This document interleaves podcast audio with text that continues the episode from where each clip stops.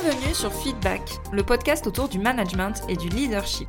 Je suis Elodie, manager depuis 14 ans, et ma mission, c'est d'aider les salariés et entrepreneurs à prendre confiance en elles pour manager sereinement leur équipe. Alors si toi aussi tu es convaincu qu'on peut avoir un management bienveillant et un leadership affirmé sans écraser les autres, abonne-toi. Tu trouveras ici tous mes conseils et retours d'expérience pour t'aider à devenir une des leaders de demain. Je te souhaite une agréable écoute. Hello, je suis trop contente de te retrouver pour ce nouvel épisode de podcast. Aujourd'hui, j'avais envie de te donner mon point de vue sur un sujet qui revient pas mal dans le management et quand je discute avec d'autres managers ou d'autres personnes qui ont été managées. Est-ce qu'on doit forcément être un expert pour manager une équipe? Alors, je vais te spoiler déjà mon avis sur la question. C'est un gros non. Pour moi, le manager ne doit pas forcément connaître le métier de son équipe pour l'aider à performer. Et je vais t'expliquer pourquoi.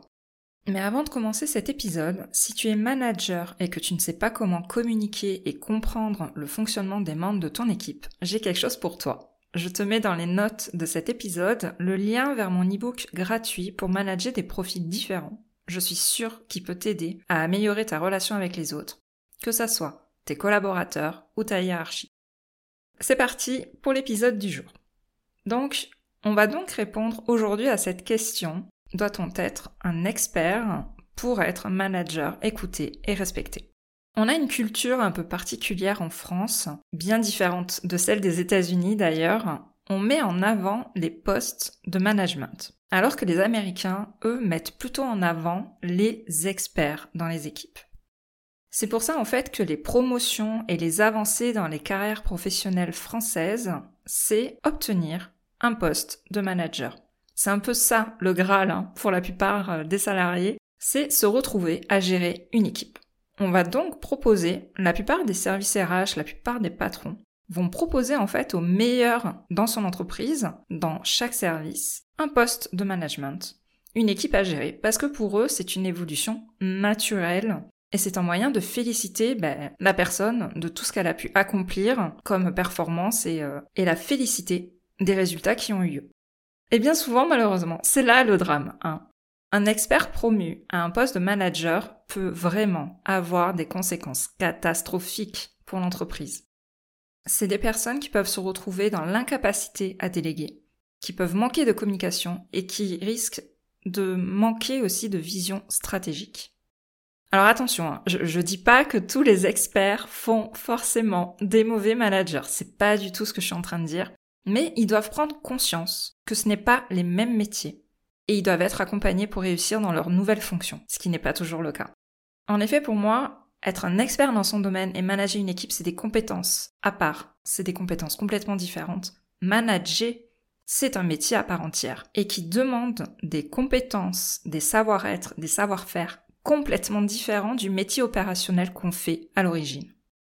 Moi, mon métier de base, en fait, je suis contrôleuse de gestion. Le truc, mais qui n'a strictement rien à voir avec le management. Alors oui, il y a un aspect relationnel avec euh, tous les services de l'entreprise pour euh, avancer dans les chiffres, les budgets, etc. Mais à la base, il y a cet aspect relationnel, mais il n'y a pas d'aspect management. Ça m'a pas empêché d'évoluer vers les postes de management, mais j'ai pas hésité à demander à être formée sur le management et je me rends compte au final que bah, je me retrouve très souvent dans mon quotidien à switcher entre mes casquettes opérationnelles et managériales. Parce que ça mobilise des choses en moi complètement opposées, complètement différentes. Il y a forcément des domaines dans lesquels je suis plus à l'aise, mais voilà, ça mobilise des compétences, des compétences différentes. Manager, en fait, c'est savoir créer une cohésion d'équipe, gérer les priorités de son service, avoir une vision stratégique, une vision beaucoup plus large, c'est mettre en avant les connaissances de tes collaborateurs, c'est faire du participatif, c'est animer un groupe, c'est pousser à la réflexion. Voilà, manager, c'est un peu tout ça.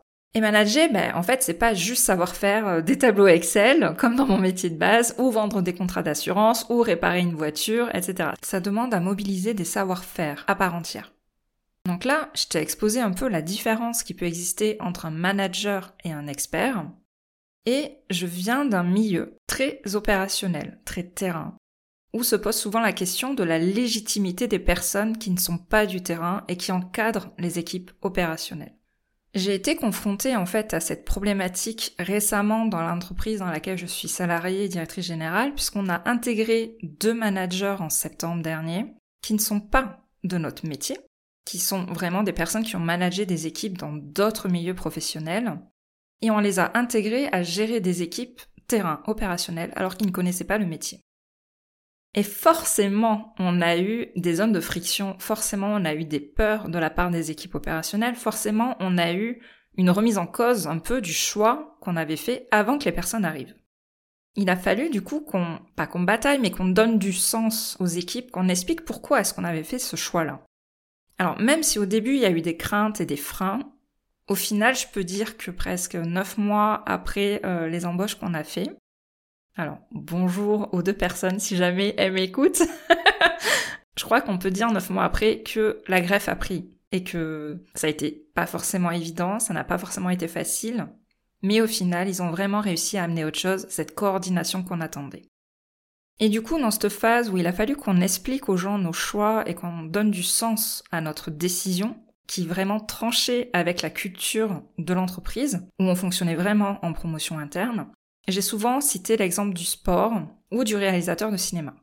Par exemple, si on prend euh, le cas sportif, puisque si t'es habitué à lire mes newsletters ou mes posts, tu sais combien j'adore faire les parallèles avec le sport, tu remarqueras qu'on ne demande jamais à l'entraîneur d'aller remplacer ses joueurs sur le terrain.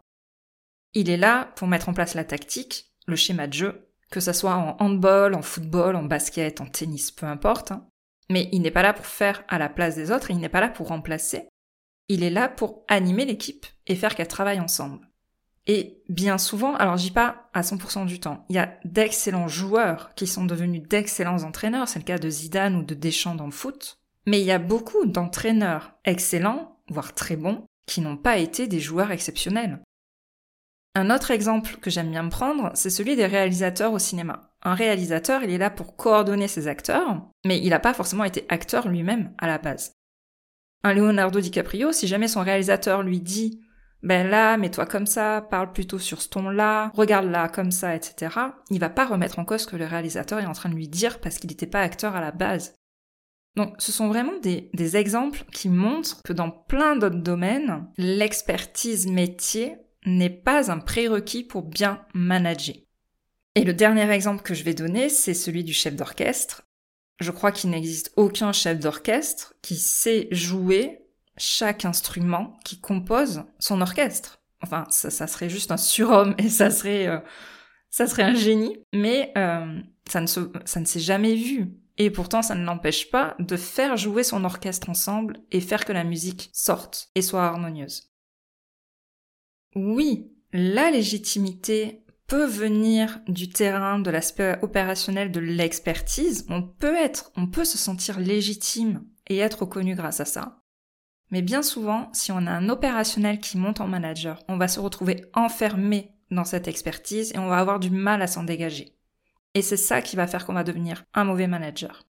On va faire à la place des autres. On ne va pas prendre assez de recul. On va analyser comment les choses sont faites et pas uniquement le résultat. Et on va mettre de côté en fait nos tâches de manager parce qu'on est beaucoup plus à l'aise dans l'aspect opérationnel là où il y a notre expertise. Donc après t'avoir donné mon point de vue, moi le but bien évidemment c'est si jamais tu te retrouves dans cette situation où tu débarques dans une entreprise où tu ne maîtrises pas l'expertise métier, comment est-ce que tu peux faire pour gagner en légitimité par rapport à tes équipes? Déjà, la première chose que je conseillerais, c'est de prendre du temps pour comprendre le vocabulaire qui est utilisé. Chaque service, chaque entreprise a son vocabulaire propre, a son langage propre, avec des mots, des acronymes qu'il va falloir intégrer, comprendre et utiliser aussi derrière dans le bon sens. Donc déjà, ça commence par ça. Le deuxième point, c'est d'observer et apprendre, apprendre, apprendre, apprendre. Il y a une énorme phase d'apprentissage qui va être très lourde, plus ou moins longue, et qui va réveiller des mécanismes d'apprentissage qu'on n'a pas forcément l'habitude de mobiliser depuis qu'on a arrêté l'école. Donc vraiment le deuxième point que je mettrai en avant, c'est de se montrer curieux et de ne pas hésiter à aller demander le pourquoi, le comment. Voilà, de vraiment mettre en avant sa curiosité. Le troisième élément pour moi qui est important, c'est aussi de comprendre les contraintes, les conditions de travail, les timings, tout ce qui va permettre en fait d'évaluer les compétences et la qualité de travail des personnes qu'on va gérer derrière. Il faut s'intéresser au contexte. C'est hyper important aussi pour pouvoir après prioriser le travail. Donc il y a vraiment une espèce de cartographie à faire sur l'ensemble des postes qu'on doit manager. Le quatrième point qui est pour moi évident, mais je préfère quand même le rappeler, c'est bien évidemment d'échanger un maximum et d'écouter un maximum les personnes qui sont autour de soi. Et ça suppose en fait le dernier point, qui est un point mindset.